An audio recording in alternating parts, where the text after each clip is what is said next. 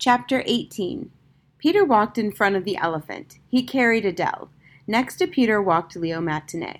Behind the elephant was Madame LaVaughn, who, in her wheelchair, pushed by Hans Ickman, who was in turn followed by Bartok Whynn, and behind him was the beggar Tomas with Iddo at his heels. At the very end was Sister Marie, who, for the first time in fifty years, was not at the door of the orphanage of the Sisters of Perpetual Light. Peter led them, and as he walked through the snowy streets, each lamppost, each doorway, each tree, each gate, each brick leaped out at him and spoke to him. All the things of the world were things of wonder that whispered the same thing to him. Each object spoke the words of the fortune teller, and the hope of his heart that turned out, after all, to be true. She lives! She lives! She lives! And she did live! Her breath was warm on his cheek. She weighed nothing. Peter could have happily carried her in his arms for all eternity. The cathedral clock tolled midnight. A few minutes after the last note, the magician heard the great outer door of the prison open and then close again. The sound of footsteps echoed down the corridor. The steps were accompanied by the jangle of keys. Who comes now? shouted the magician. Announce yourself! There was no answer, only footsteps and the light from the lantern, and then the policeman came into view. He stood in front of the magician's cell and held up the keys and said, They await you outside. Who? said the magician. Who awaits me? His heart thumped in disbelief. Everyone, said Leo Matienne. You succeeded? You brought the elephant here? And Madame LaVaughn as well? Yes, said the policeman. Merciful, said the magician. Oh, merciful! And now it must be undone. Now I must try to undo it. Yes, now it all rests upon you, said Leo. He inserted the key into the lock and turned it and pushed open the door to the magician's cell. Come, said Leo Matienne, we are, all of us, waiting. There is as much magic in making things disappear as there is in making them appear. More, perhaps the undoing is almost always more difficult than the doing. The magician knew this full well, and so when he stepped outside into the cold and snowy night, free for the first time in months, he felt no joy. Instead, he was afraid. What if he tried and failed again? And then he saw the elephant, the magnificence of her, the reality of her standing there in the snow. She was so improbable, so beautiful, so magical. But no matter, it would have to be undone. He would have to try. There, said Madame LaVaughn to Adele, who was in the noble woman's lap, wrapped up tight and warm. There he is. That is the magician.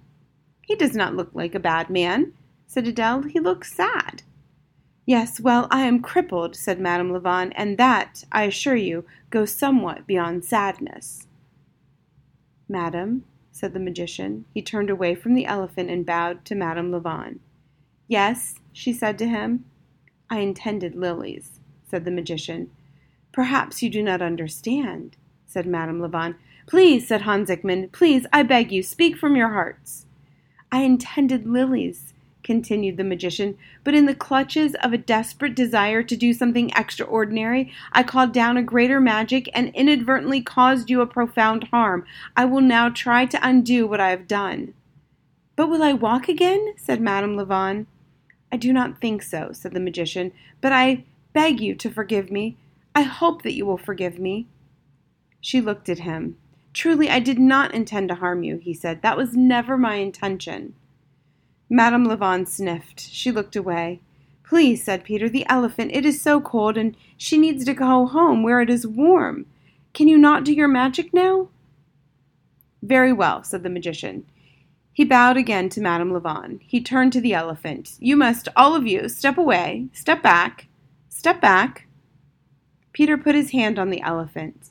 He let it rest there for a moment. I'm sorry, he said to her, and thank you for what you did. Thank you and goodbye.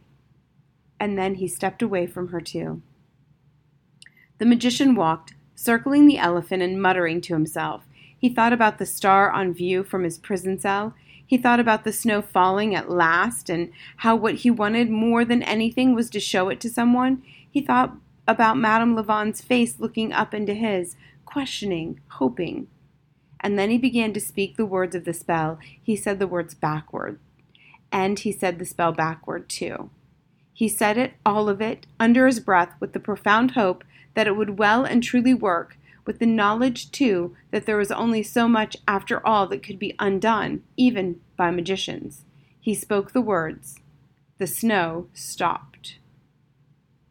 The sky became suddenly miraculously clear, and for a moment the stars, too many of them to count, shone bright. The planet Venus sat among them, glowing solemnly. It was Sister Marie who noticed. Look there, she said. Look up. She pointed at the sky. They all looked. Bartok Whynn, Tomas, Hans Ickman, Madame LaVaughn, Leo Matienne, Adele. Even Iddo raised his, he- his head. Only Peter kept his eyes on the elephant and the magician who was walking around and around her, muttering the backward words of a backward spell that would send her home.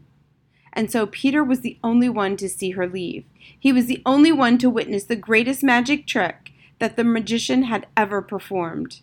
The elephant was there, and then she was not. It was as simple as that. As soon as she was gone, the clouds returned, the stars disappeared from view, and it began again to snow.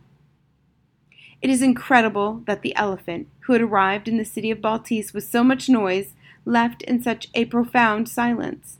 When she at last disappeared, there was no noise at all, only the tick, tick, tick of the falling snow. Iddo put his nose up in the air and sniffed. He let out a low, questioning bark. Yes, Tomas said to him. Gone. Ah, well, said Leo Matienne. Peter bent over and looked at the four circular footprints left in the snow. She is truly gone, he said. I hope she is home. When he raised his head, Adele was looking at him, her eyes round and astonished. He smiled at her. Home, he said. And she smiled back at him, that same smile, disbelief, then belief, and finally joy. The magician sank to his knees and put his head in his shaking hands. I am done with it then, all of it. I am sorry, truly I am. Leo Matienne took hold of the magician's arm and pulled him to his feet. Are you going to put him back in prison? said Adele. I must, said Leo Matienne. And then Madame LaVaughn spoke. She said, No, no, it is pointless after all, is it not? What? said Hans Ickman. What did you say? I said it is pointless to return him to prison. What has happened has happened. I release him. I will press no charges. I will sign any and all statements to that effect. Let him go. Let him go. Leo Matienne let go of the magician's arm, and the magician turned to Madame LaVaughn and bowed. Madam, he said. Sir, she said back. They let him walk away. They watched his black coat retreating slowly into the swirling snow. They watched together until it disappeared entirely from view, and when he was gone, Madame LaVaughn felt some great weight suddenly flap its wings and break free from her.